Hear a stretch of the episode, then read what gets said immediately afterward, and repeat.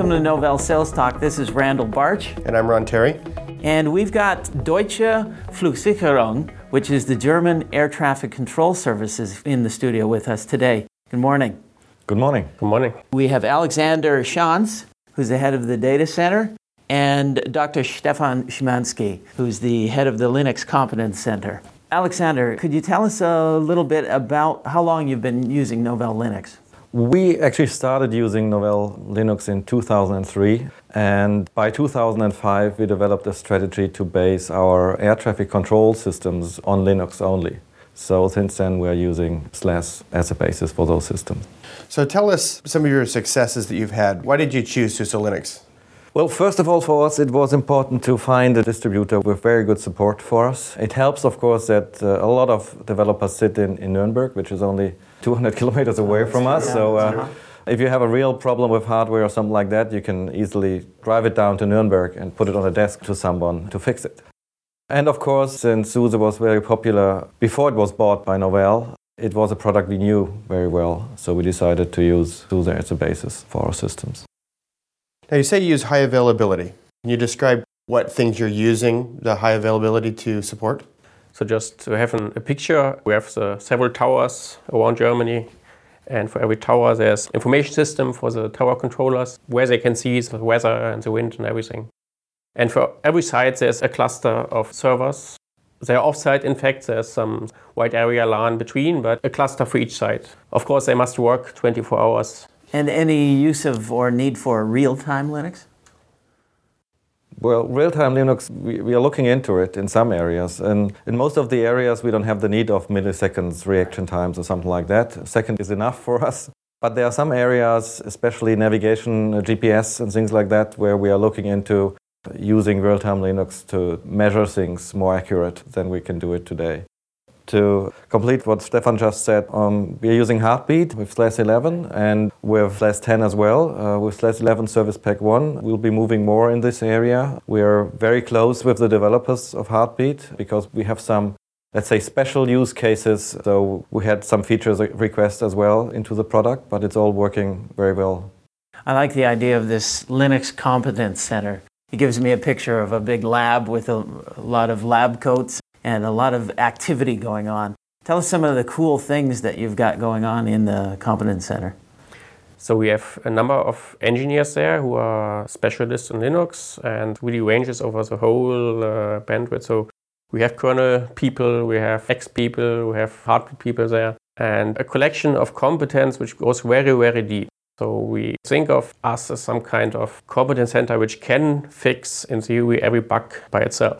So we can dig into the code and we even do that. So we have bugs in kernel drivers, or in some X driver, where only we could really fix that because uh, the maintainer of the kernel driver, I mean, a special environment, and it's very hard for them to really know how we use them. It's sometimes very special. So we need this competence.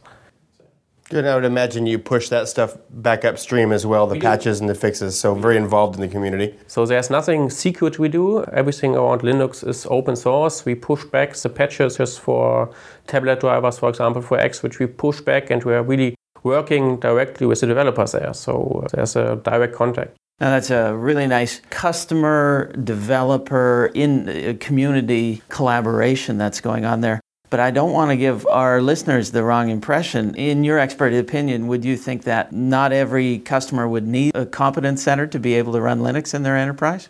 It depends on the applications you run. I mean, if you're running maybe even mission critical things, but which are more or less near to some standard use case, you don't need that. Novell has expertise in that a lot, but we have very special uh, requirements, different than maybe a web provider or something like that, or SAP or anything similar. Now, if you have that much expertise, why did you decide not to use your own distribution of Linux? That's a good question we get asked quite often. There's a very easy answer to it. If you really want to support a whole distribution with, with all the packages and everything on it, you'll need a lot more people to do that. And of course, the problem is also that you have issues with quality control and things like that, which you would have to build up. So what we do is we say we, we're using an enterprise distribution and we rely on the processes within the company, like Novell, to have quality control and things like that. So we get a quality controlled finished product with support. It's also a legal issue if we buy it from somebody and he assures us that it is built to certain standards. We can rely on it and we don't have to prove it ourselves. So we rely on it and that's why we use uh, commercial distribution. Also, if you like to do something like EAL4 certification, surely you could do that with Debian or Ubuntu, but you would have to spend a lot of money to get it ready to be certified. So we rather buy it from somebody who has done the job uh, and we don't have to do it ourselves. So that's one of the major reasons. But to come back to the specialty of servicing, for special cases, we have people who fix problems. Doesn't mean that we don't open service requests with Novell. We do that very well because they are, I wouldn't say not important, but which are not high priority for us. The people in Stefan's group fix problems which are real operational problems. So we have a problem and we have problems in operation due to that problem, and we are going to fix it because we need a fix very, very fast in most instances because it might be a problem that, for example, uh, limits our capacity in the airspace because an air traffic controller cannot use a certain function anymore, it's not working, capacity is limited, our revenue is limited, so we are, we are there to fix the problem very, very fast. And in some areas, as Stefan mentioned, it's hard for a distributor to even find the problem because it's a special setup with special hardware, with special drivers, and to be able to replay what we are doing, it's not, not feasible. Uh, it's not feasible in our environment because people are not allowed to go there.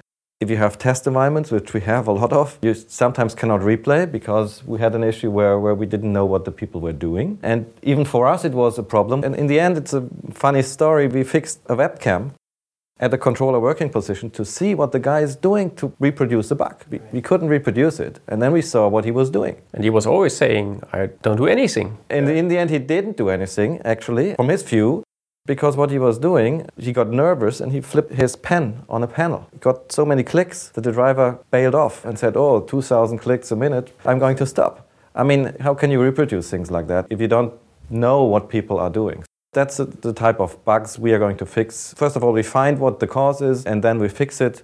Or sometimes it's enough if we know what the cause is to give it back to Novell and say, okay, we know how to reproduce it now. That's what you have to do. And then they can come up with a fix for it. Well, I think you're highlighting something that's very key important here of the value of open source software, yet enterprise supported open source software.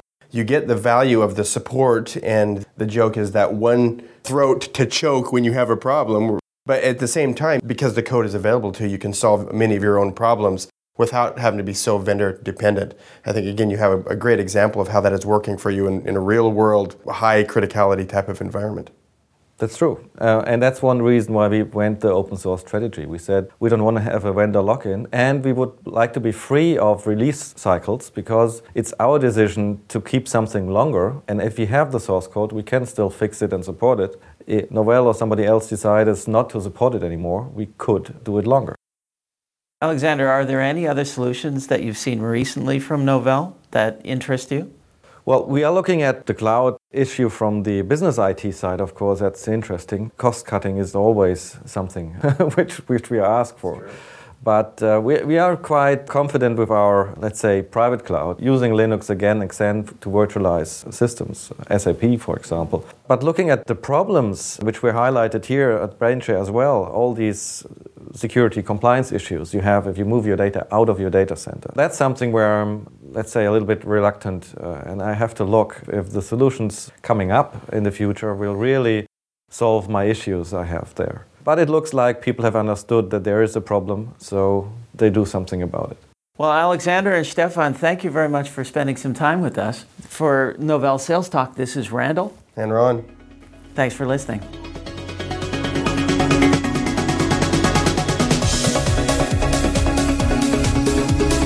Novell Sales Talk is brought to you by Novell Inc. You can send us feedback at salestalk at novell.com. Thanks for listening. See you next time.